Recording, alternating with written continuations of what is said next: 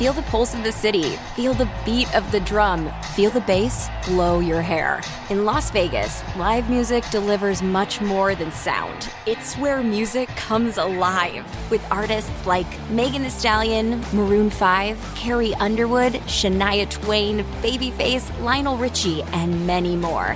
Every show is a playground for your senses. See the full summer lineup at visitlasvegas.com. Ever had one of those moments? You know, the ones where you're off your game, those fleeting lapses in judgment? We've all been there. But hold on tight, because here comes the game changer. Packed with an epic blend of chocolate, caramel, peanuts, and nougat, Snickers, the proud partner of the Las Vegas Raiders, is your trusty teammate, turning those cringeworthy moments into a victory dance. Snickers, tackling life's fumbles one bite at a time. It's Raiders Roundtable presented by America First Credit Union. I'm JT, Eddie Paskal with me, and Lincoln Kennedy coming up, and I love a victory. Oh, It was yes, yes, a yes. it was a unique game, a unique game on Monday Night Football, Eddie, but a victory that the Raiders desperately needed as we previewed this game and talked about it all week. And I thought the Raiders showed a lot of grit, a lot of moxie, a lot of swagger, especially on defense. Yeah, and I mean, we talked about it. It wasn't pretty, right? I mean, this is not one that we are going to tell our grandchildren about. Yeah. This beautiful game of football. But at the end of the day, you know, four months from now, five months from now, all anyone's going to remember is that W that we put on the score sheet at the, at the end of the night. Yeah, they needed the W. They had to get it. I don't like to talk must win until the playoffs and elimination or getting in means something, but that was a must win. The Raiders could not have gone one and four and looked ahead with any conceivable look at a big run. And they got a lot of games now that they can win and should win, and they're one game out of under 500. So I'm excited. I'm excited because I think there is a window here that has opened up for the Raiders because of the defense. And we're going to talk about it, especially when Lincoln comes up. The offense has got to wake up and get going, period. But the defense has now changed a bit where I think people are talking about the Raider defense nationally and historically. If you go back to 2003, it's their third best defense statistically through five games. That's something worth reporting on. Yeah, 100%. And for all of the flack that this defense t- took mm. last season, the end of last season through the mm-hmm. offseason, we say, hey, we need them to make that step. We need to see tangible proof. We need to see proof Yeah. of concept that they can do it. Well, through six quarters now, the end of that Chargers game and the entirety of Monday night, we're seeing it, right? Is it perfect? Absolutely not. But to your point, the players on that team, led by Maxx Crosby, right? There is a swagger, there is a confidence, there is, at least from the outside looking in, JT, it feels like there's an, an innate knowledge from that 11 that, hey, it might not be pretty, but we're going to get it done when, when, we, when we have to. Well, how about we put some respect on Patrick, Absolutely. Patrick Graham and what he was able to do? We're looking at the highlights. If you're watching on YouTube,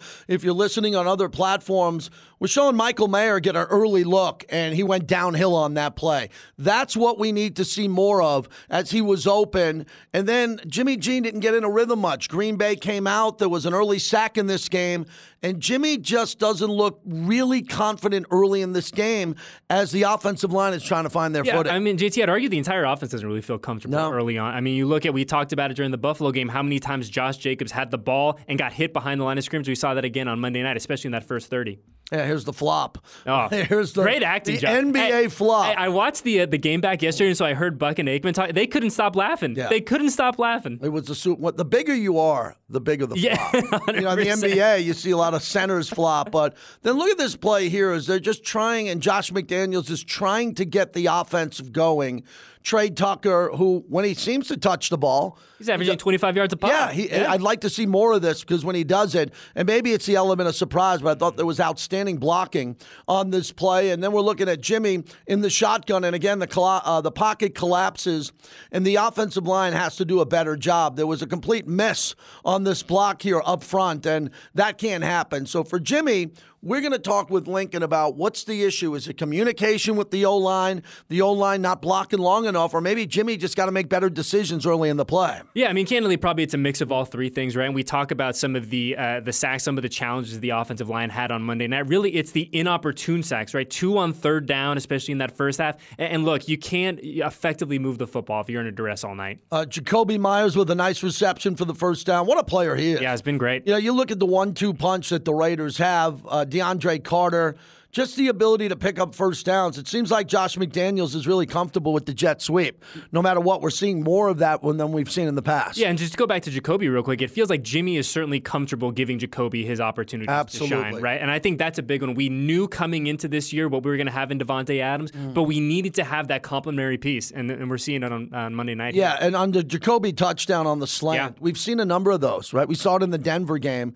That's something I think the Raiders need to go back to more because I don't think the Raiders have much of an identity in the red zone. They don't. They're trying they're trying to figure out what their identity is. They find it there. Here's the first Spillane interception. Really happy for Robert Spillane 100%. there because this is a guy who brings his lunch bucket to every practice. The coaches speak highly of him.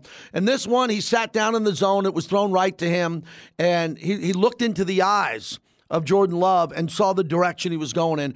That is classic linebacker interception. Follow the eyes of the quarterback. You know, we've asked the defense all year, JT, go out and make explosive plays. Robert Spillane comes into Monday night, one career interception, and he leaves, uh, heads back home on, on Monday night with two more in his pocket. Yeah, it's been about the defense as we're looking at the highlights as Carlson uh, puts the Raiders up 10 to 3 after that touchdown there. And this was a this was a slow scoring game. You could see the smoke from halftime yes. here. Jimmy comes out here, the interception here. The Raiders are leading 10 to 3.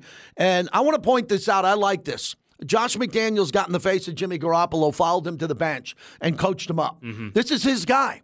This is his guy, and his guy made a bad throw here, and Josh McDaniels wanted to make it clear you can't do this. Went all the way to the bench, took out the tablet, sat him down, and said, No, we can't do this. You got to be better. One word accountability, JT. Yeah. That's what it is. Starts from the top down, even with the starting quarterback. And what hurt on that is it gave Green Bay momentum, and they didn't have any momentum. So Green Bay comes out here. We got about 8.30 to go as they score the tying touchdown to make it 10 10. And I was with my wife at this time and my son. I like to move around a lot, come up, to see you in the press box. And I said, We got a game. I thought this should have been a 17 3 Raider lead. All of a sudden, Green Bay's got the ball. It's 10 10. We're in the third quarter here, and they're taking shots downfield. Here was a broken play where Epps bit on a short pass, but I want to give Marcus Peters credit. Play of the here. game. Play of the game. Play of the game. He had a horse collar tackle to save a touchdown, and it saved the touchdown. Very important. I mean, candidly, it probably saved a secure, yes. secured a win for the Silver and Black. How often do we say that? That this penalty, game saving penalty, how to do it. This is an example when you hold to protect the quarterback or you horse collar to stop a touchdown. This was a big play because they only end up getting a field goal here, and it's a 13-10 game. If Peters doesn't track him down, uh, the game completely goes in a different direction. Smart play from a veteran player. That's no doubt that about is. that. And we'll get into more of what he's doing. So the Raiders at this point are down 13 to 10, and Josh Jacobs uh, racks up his biggest gain of the day, running hard off right tackle there. Good blocking off the edge there. Fantastic block release from the tight end. And then Josh was able to get extra yards, secured the football as they tried to pull it out there. That's what Josh needs to do, Eddie. He did that all year last year. And then the slant to Davante, where there were four guys on him at the end of the play, and he made a big play. Yeah, I mean, we, we talked about it a lot where Davante wasn't necessarily getting his looks mm-hmm. early in that game, but in that drive, this really the pivotal drive at the end of the third quarter, three targets, and he just went to work. Yeah, and he just got down to the two yard line. I don't know how healthy he was in the game. He played, and then Josh Jacobs. That's another example of Josh Jacobs at the two yard line easily getting a touchdown. Something to keep in mind when we talk about game time decisions to kick a field goal or to go for it. There are times where Josh makes it look easy. Raiders are up 17 to 3, and this is where they counted on the defense. As you reported earlier today before we started, AFC Defensive Player of the Week, Maxx Crosby, with another big play. Yeah, I mean, Max Canley's playing out of his mind, right? Yes. I, I, think we knew, we expected a high level from Mad Max in 2023, but I'll be honest, I did not see this version of him coming this year, especially Eddie, in the I, Yeah, what I've been talking about mostly, and here's the interception as Marcus Peters tipped the ball and Spillane got it. Very, I didn't think Marcus Peters had a good game. I thought, look, at times he was given too much cushion, but he broke on the ball well here and got his hand in there, broke it up, and Spillane was at the right place at the right time big momentum changer yes. as Green Bay was moving the ball pretty easily there. You know, it's funny too. Someone tweeted at me maybe two minutes before this play. What is Marcus Peters doing today? What is Marcus Peters doing? Because to your point, you see that cushion, you see kind of that that allowance, that give. And I tweeted right back at him, and it was just good timing when I say, "Hey, he's just helping this team win win football games." Yeah, I remember my tweet at the time. It was "Thank you, thank you, yeah. thank you," because at that time I thought he was playing off weight. He yeah. just didn't look right in the game, mm-hmm. but he made a couple of big plays here. A big decision as the Raiders on fourth and one This was a big decision in the game. They tried to get Green Bay to jump off sides, and then Carlson kicks a field goal and it hits off the right upright. A lot of heat. The coach took it. He explained it. We'll have a portion of that. He explained why he decided to go for it there. But that was another opportunity where I disagree with the decision. I thought it should have been Josh Jacobs or a sneak up the middle. You know, it's funny because I wholeheartedly agreed with with coach doing that. You have the best kicker in the NFL, and your defense is playing really, really well. Give your kicker a chance to extend that lead. And then the play of the game, Amik Robertson with the interception in the end zone. What an athletic play. Yeah. As we watch this early, as Watson beats him and he bites on the inside, but the makeup play by Amik to find the receiver jump and find the football. The biggest problem with the Raiders secondary for years has been they have athletes. They have athletes. These mm-hmm. are professional corners. They don't find the football in the air to make the play or make the interception. Amik did it here. He got beat. He could have got beat badly, and he didn't give up on the play, and he came back and made a huge play that closed the game out. You know, and coach brought up a great point yesterday, JT, where he said not only did Amik find the ball, but he he turned his head so he didn't even run the risk of getting that PI and giving them mm. the, the Packers Yeah. the ball at the one. Well, he bid on it on the early route, Yeah. and you can't do that at that point in the game. They can only win if they go over the top, but he had the makeup speed. Raiders here with the stats three turnovers, which was critical. Uh, time of possession, I thought, thought's important 32 minutes, 34 seconds, two or three in the red zone. 183 passing yards. They got to get that going again. They didn't get over 100 yards rushing, but I thought they ran with authority, Eddie, when they had to. Yeah, and I think that we're finally starting to see the version of Josh Jacobs that, that we've Yes. expected to see. Uh, you know, I think that we I don't know if he's at full strength just yet, but he's getting getting warmed up week after week after week. And and one thing that we haven't talked about enough about Josh, getting involved in the passing game as well. Yeah, this team now has an identity on defense. I thought they'd have an identity on offense. I thought the defense was going to be a work in progress all year. It still is. You know, guys are getting banged up. Other guys are coming in. No Jakorian Bennett in that game. No Amik Nate Hobbs. well. No Nate Hobbs in the game. Absolutely. I thought they switched up the snap count uh, opposite Maxx Crosby, which is good. They're at least changing and experimenting there. But what happened was the Raiders had to win a game.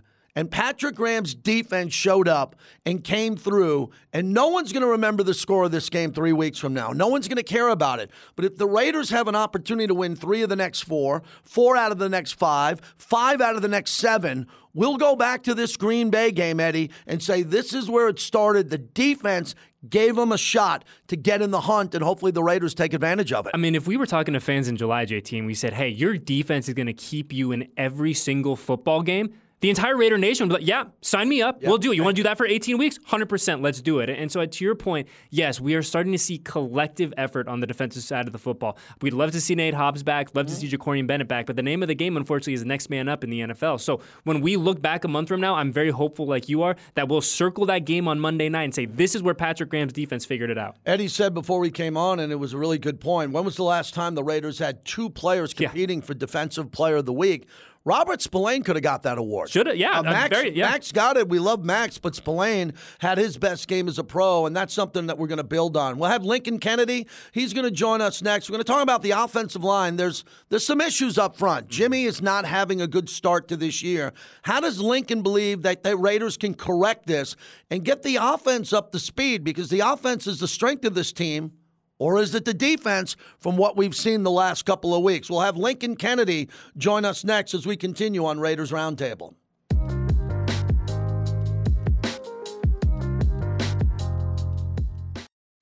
Feel the pulse of the city. Feel the beat of the drum. Feel the bass blow your hair. In Las Vegas, live music delivers much more than sound. It's where music comes alive with artists like Megan Thee Stallion, Maroon 5, Carrie Underwood, Shania Twain, Babyface, Lionel Richie, and many more.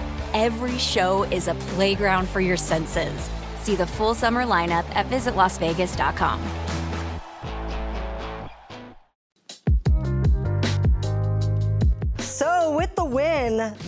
Raiders beat the Packers for the first time. This is our one big number, uh, by the way, and it's a big one. For the first time in 36, 36 years. Wow. Now, granted, they don't play very often, mm. but the Green Bay Packers were 8 and 0 on that run.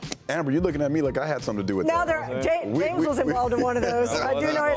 By the way, I'm 1987, the last time that the Raiders won a game, that was 10 years before Maxx Crosby was born in 1997. Gosh, all you people that feel old out there like me right now. 1997 is when. Wow. Speaking of Maxx Crosby, we have to give him his own little highlight reel. Yes. Because the man is a human wrecking ball, oh, and good. consistently every single game, he gets to the quarterback.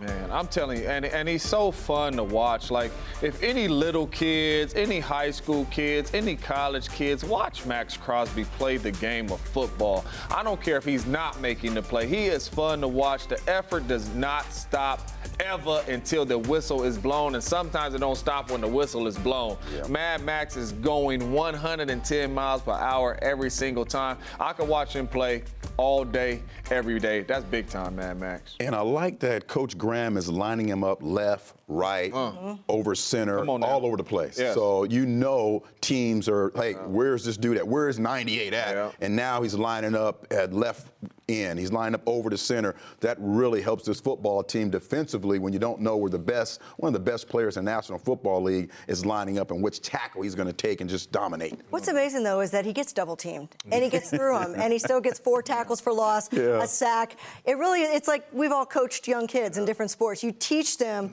to play like your hair's on fire every single play, but that kind of heart you're just born with. And yeah. it's great for a young player like Tyree Wilson to have him in the same room, and hopefully he'll coach him up and get him to the same level one day. Because imagine that. Oh man. Two edge rushers. And he, and he, like need, he needs to be in the conversation early in this season for defensive player of the year. He sure does. He's just a game wrecker. Yeah. You know, and I know a lot of people want to go straight to the sacks, but he, he's a game wrecker. He does so much for this team and his defense. Those are our teammates on Raiders game day. Welcome back, JT, Eddie Paskal, and now the great Lincoln Kennedy comes in and joins us. And Link, I'll start with you. You've played with a lot of great defensive teammates from the tackles to the ends.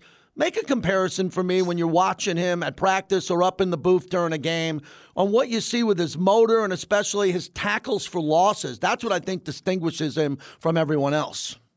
Well, you know, you're right, JT Eddie. It, it, the thing is, is that some of the great players that stand out to me are guys like Pat Swilling, Mm-hmm. Chester McGlockton, Those are guys that came up that were big disruptors. But one thing I will say that that Maxx Crosby definitely reminds me of watching him is is playing against Kevin Greene because a great late great Kevin Greene had a motor that wouldn't quit.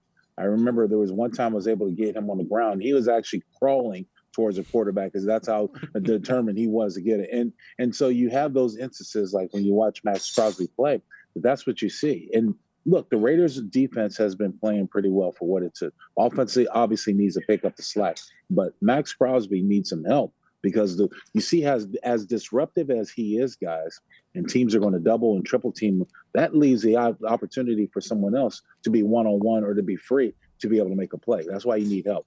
You know, Link, we heard from EA coming back about, you know, the ability that Patrick Graham has now to move Max all around the, the defensive front. From an offensive lineman's perspective, excuse me, perspective, what kind of challenge does that present to the big guys on the other side of the line? Well, we used to call that formation or that sort of idea, Eddie, back in the day, we used to call it Joker. And Joker was that guy that could be anywhere on the field, but you had to find out where number, in this case, where number 98 is. We used that against great guys like Junior Seau and other disruptive guys that played uh, through the game. Had to find where their number was. You addressed your protection and you made sure that you accounted for that person everywhere, no matter where he was. So I think it's good that they're able to utilize like that. I think I'm glad that Maxx Crosby is comfortable with it. When I first saw him going over what is the offensive left end, or his right side, um, in training camp, I thought he was a little uncomfortable, but he kind of worked into that little sort of module right now that that he has, and he has the uh, the attitude and the enthusiasm to do it from anywhere on the field, as you mentioned. Yeah, Lincoln, we're trying to figure out about Tyree Wilson and Malcolm Koonce, their snap count. We're trying to dive into the numbers that you're able to pick apart during the game and look at it there. I know you're always looking on the other side to see what's going to happen because, as you know, the team, the offensive coordinator, is going to try to go against Maxx Crosby the other way. So what's happening with the rest of this defensive line? Because the linebacker Spillane could have won this AFC Defensive mm-hmm. Player of the Week award. We saw a couple of good plays in the secondary. Do you feel like the rest of the defense is gaining a swagger and improving because of the play and the practice habits of Maxx Crosby? Well, I'm I'm, I'm certainly hoping so. I mean, you look at everyone's got to carry their weight. I, I, think that I've been critical on the broadcast of guys like Marcus Peters, you know, who had a couple interception opportunities, didn't come up with them. It is what it is, but coming short. But to answer your question, like with Tyree Wilson and and Malcolm Koonce, look for Tyree Wilson just needs to play against NFL caliber talent. He needs to get reps. He needs to be out there on the football field.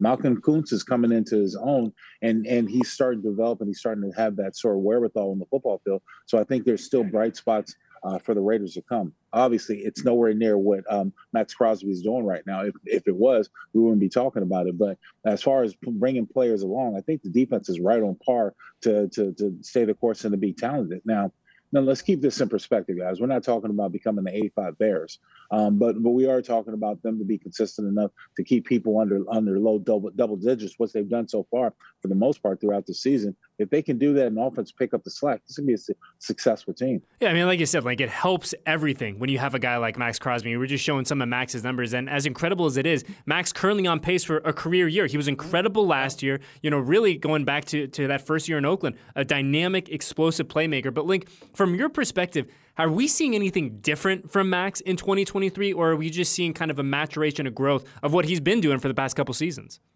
Well, it's it's a, it's a, a sort of an a, evolution of growth, if you will, Eddie. That's that's he's coming into more so what he can do well. If you think about it, a couple years ago when we first opened up Allegiant, how Max was a little thrown off because teams were double teaming. He wasn't prepared for that.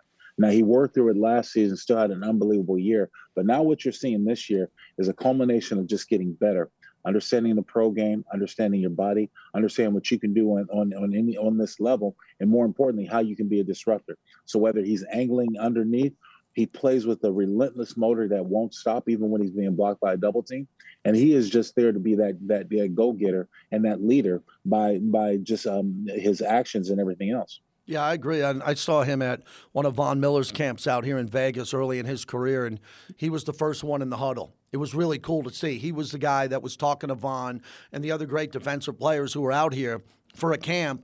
And he's a guy who just learns. When I get a chance to bump into him in the lunchroom or I catch him pregame, he's so locked in emotionally. That's what's so important for me to bring up. I never see a weakness with him on game day. In any sport, I say this about baseball, basketball, the NBA. Sometimes it takes a NBA player a quarter to find a shot, right? Or someone needs to block a shot to get them going in an NBA game.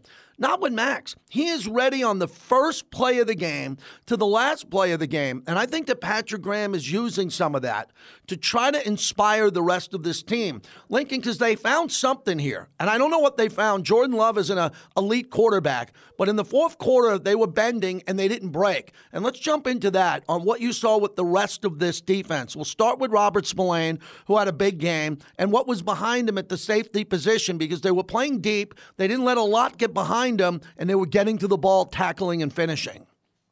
What you're seeing is a, is a, a sense where Patrick Graham is dealing with certain players and knowing what their strengths and weaknesses are. And what we've seen out of the defense so far, and it's been good, especially in this fourth quarter here, is we've seen the defense sort of rise up, sort of saying we're not going to be walked all over. Now they don't have a lot of sacks, they don't have a lot of turnovers, but they do play hard. And for what it's worth, I think they're getting progressively better. And as you watch this defense, you'll find those little catalysts like the, the Maxx Crosby's. You'll find the other guys like the Robert Spillane that comes up and has, you know, two interceptions, uh, which are huge in the game. And of course, Amik Robertson finishing the game with his interception in the end zone, which really sealed it. So the defense is trying to pick up the pieces. It, it just needs a little bit more help from the offense. You know, like we talked last week about, hey, can the, can this defense kind of fuel, run off the momentum of finishing that game in Los Angeles well, finishing that second half well? Well, they've now done it for a full four quarters, right? So, what? How valuable is it now? For we talked about last week, uh, Coach Graham saying, hey guys, you can do it in bits and spurts, but now coming in on Monday or I guess Tuesday in this case, looking at the film and saying, guys,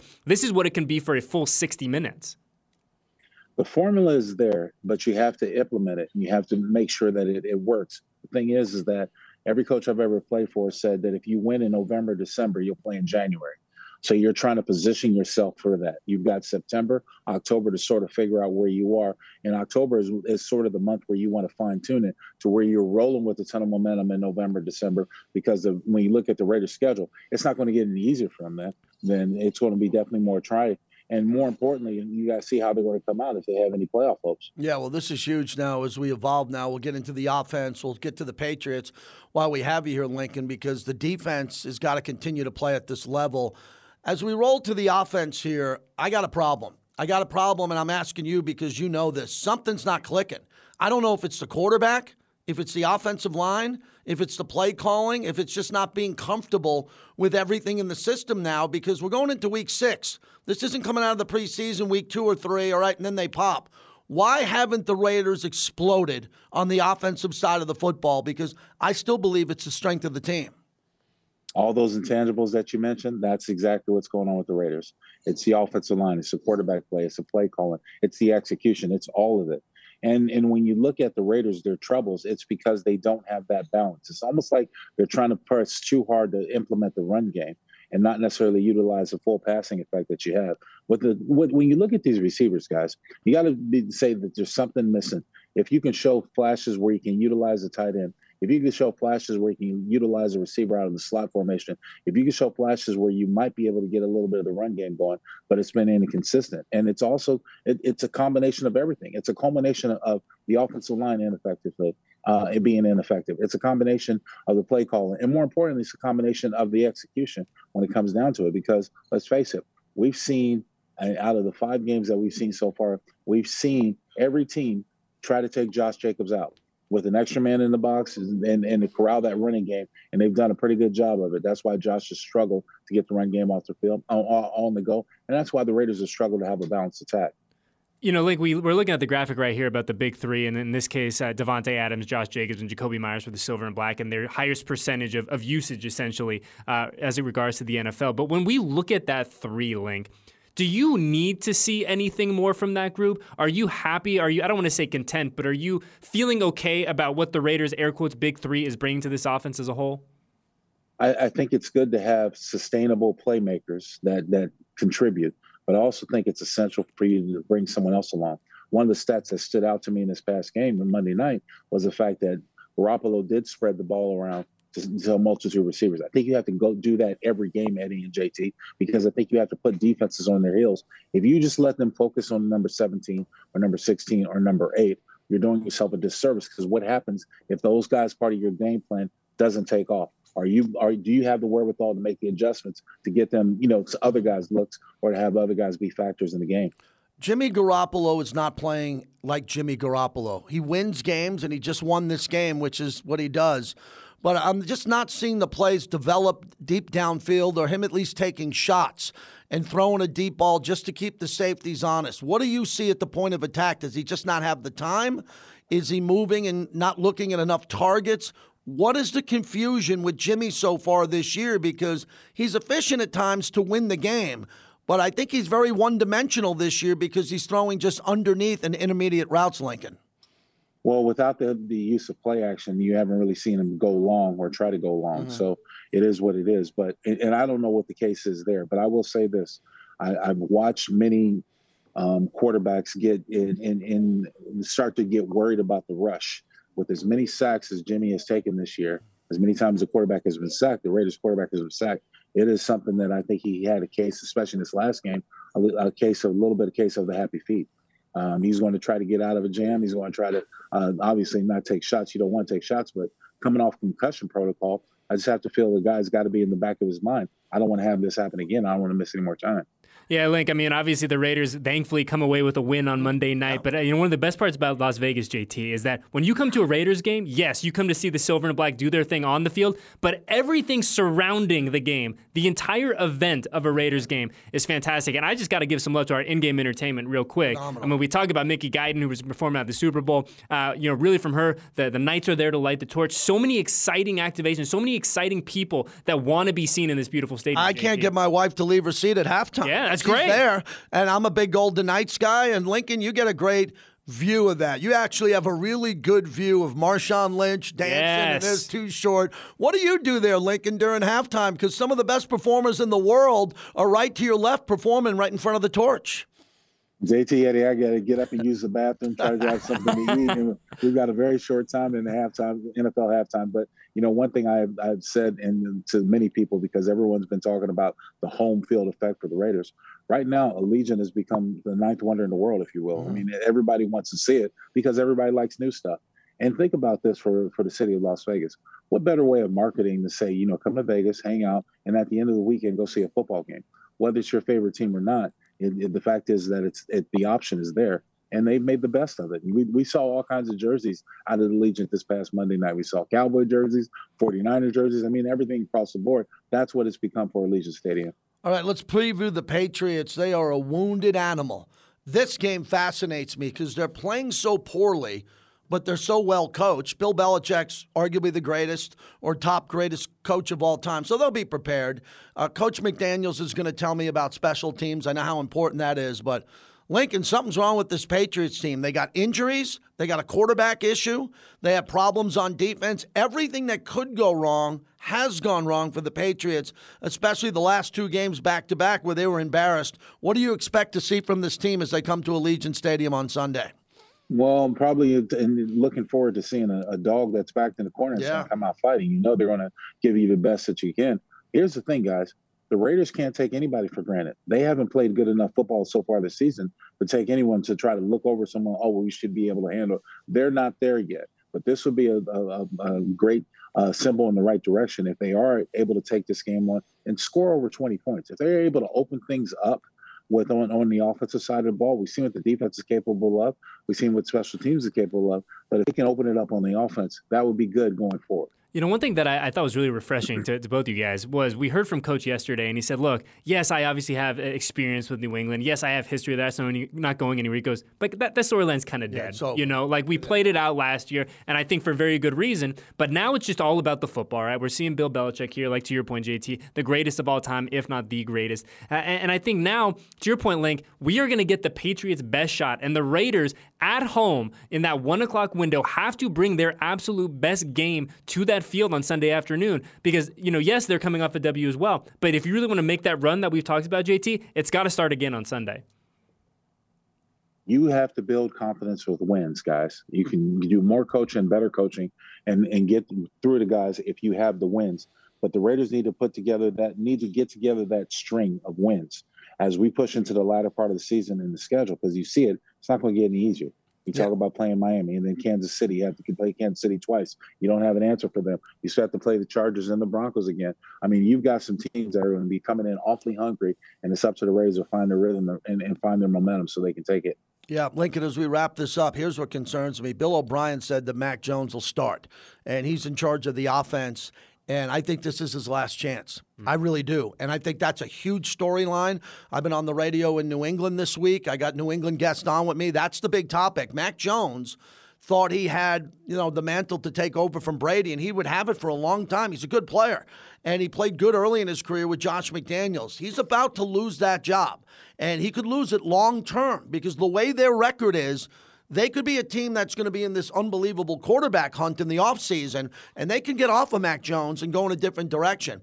I think Mac Jones is going to play for his job and his future. I think he's got a lot of pride from what he did in college at Alabama. I think he's coming in here with his last ride. Raiders better be ready. I think he's going to take more chances. He's going to run for first downs. And Lincoln, you know this. You played at the highest level in this league. When you play a team that's desperate, they play desperately. They do things that they normally don't do how do you expect our coaching staff here in Henderson to prepare for this particular team? Because if the Raiders win, they could be off to the races, 500 at 3 and 3 with winnable games in front of us. Well, you know, the thing is, JT, is that if you're the Raiders right now, you can't, as I said a moment ago, you can't take anything for granted. But as far as the preparation goes, you want to prepare for the obvious, the trick plays, trick plays, and anything that might spark some momentum. But for the most part, the Raiders have to get better at what they do they have things that they need to work on. They need to figure out how to block that extra safety or defensive back that's uh, coming down in the box in the running game. They need to figure out with those crossing routes how their linebackers are going to be able to pass them off a little bit better, or if they're if, you know being being able to tackle better on the perimeter. There are a lot of things the Raiders need to do before they start working worrying about someone else, but they have to get more efficient going forward. This is a team that's very beatable in the Patriots, for in my opinion. The Raiders can beat them, But again, they can't overlook or take anything for granted because they just haven't been playing consistently well enough to do anything like that. All right, Lincoln, thanks for joining us with Lincoln Kennedy Incorporated on the yes. road, uh, doing business with Lincoln Kennedy Inc., which is important. Uh, always good to talk to you, my friend. We'll see you this weekend. Pleasure's mine. Talk to you soon, guys. The great Lincoln Kennedy, who's our fantastic. guy. Really our guy and a guy who is critical when he has yeah. to be. And the guy, the guy shoots straight. He'll tell you what's going on with the offense here. in Lincoln played on some really good offenses with Rich Gannon. He played on some tougher ones that struggled.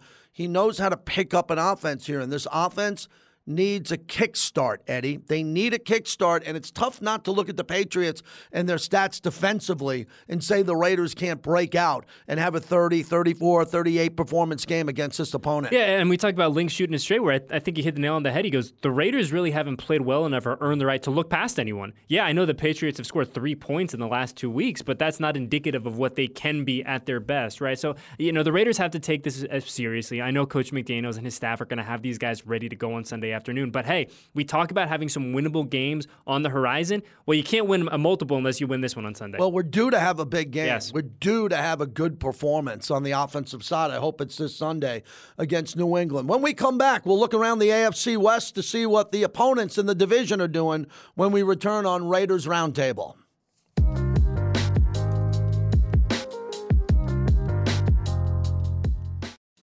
Feel the pulse of the city. Feel the beat of the drum. Feel the bass blow your hair. In Las Vegas, live music delivers much more than sound. It's where music comes alive with artists like Megan Thee Stallion, Maroon 5, Carrie Underwood, Shania Twain, Babyface, Lionel Richie, and many more. Every show is a playground for your senses. See the full summer lineup at visitlasvegas.com.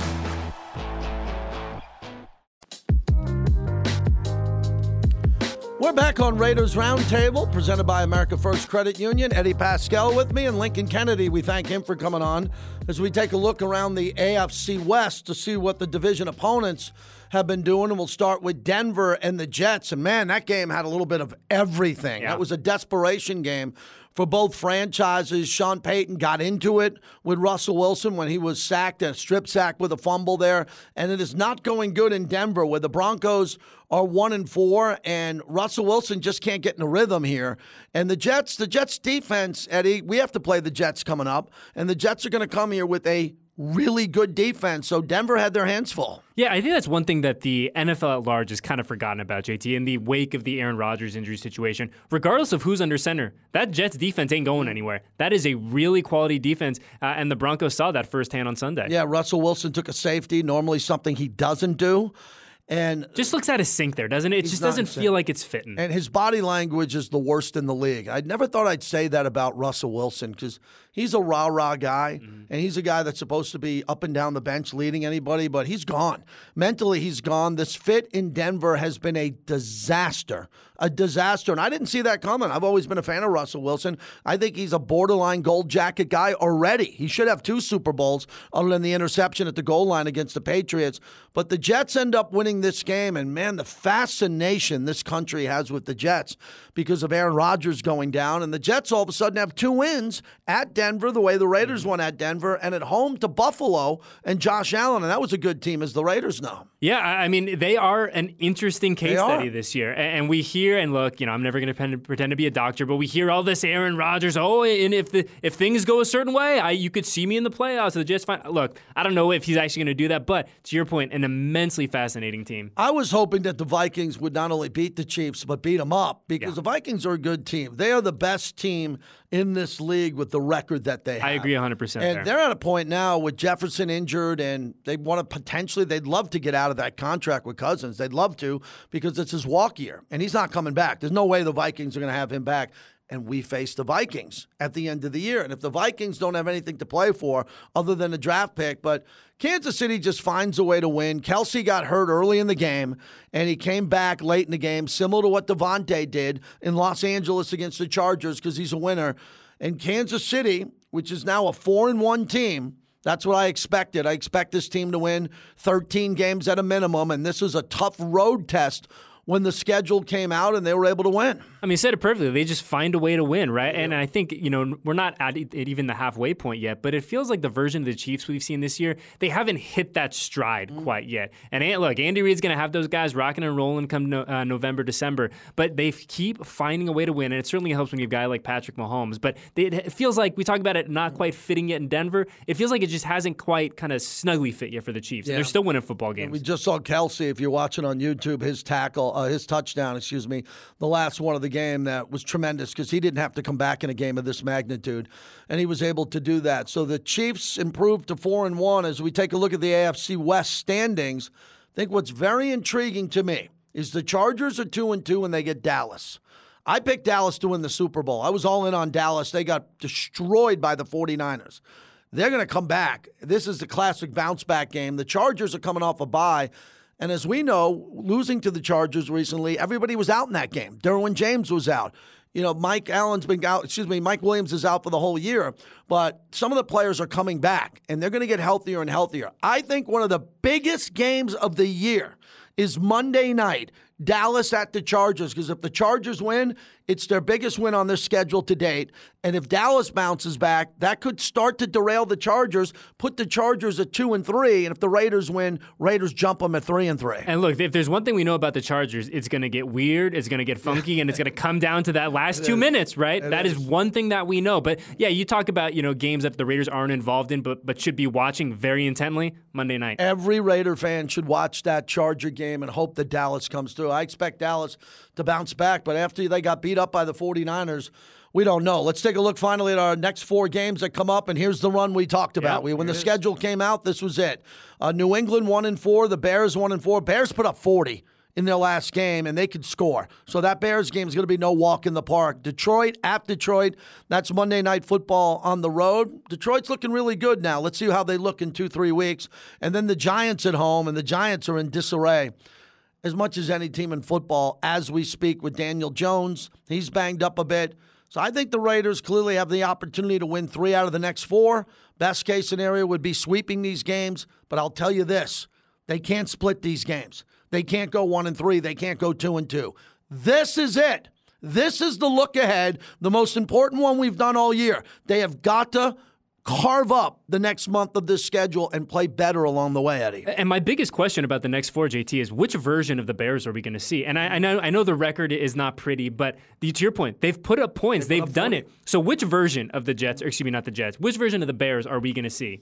Yeah, it's one game at a time here, but I love where the Raiders' schedule mm-hmm. is on radio and on podcast, we're different than the coaches, right? The coaches take it one game at a time. We don't have to. Yeah, I, I, I, I, got, I need content, and my content tells me for the next month on Raider Nation Radio and here on Raiders Roundtable, I'm very optimistic about one thing. I'm optimistic that the offense and Jimmy G is going to wake up. I am shocked that Jimmy G is not playing better. I believe he will. I'm confident that he will, but I have to see it. And it better start against New England because then he goes on the road to Chicago, where he's from. That's his neighborhood. His whole family's going to be at that game.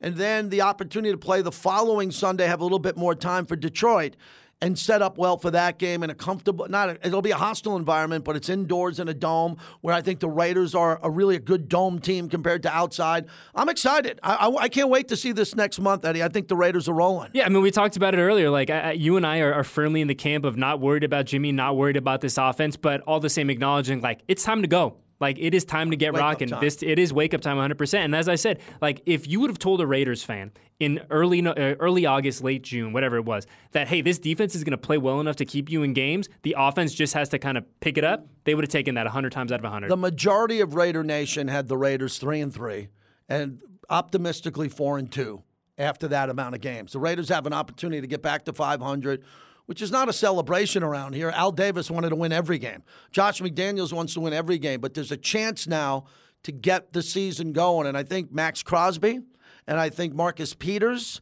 and the veterans on this team see a window of opportunity. Thanks to Eddie Paskal and the great Lincoln Kennedy. We'll be back next week after the Patriot game to preview the Bears. Thanks for listening and watching Raiders Roundtable.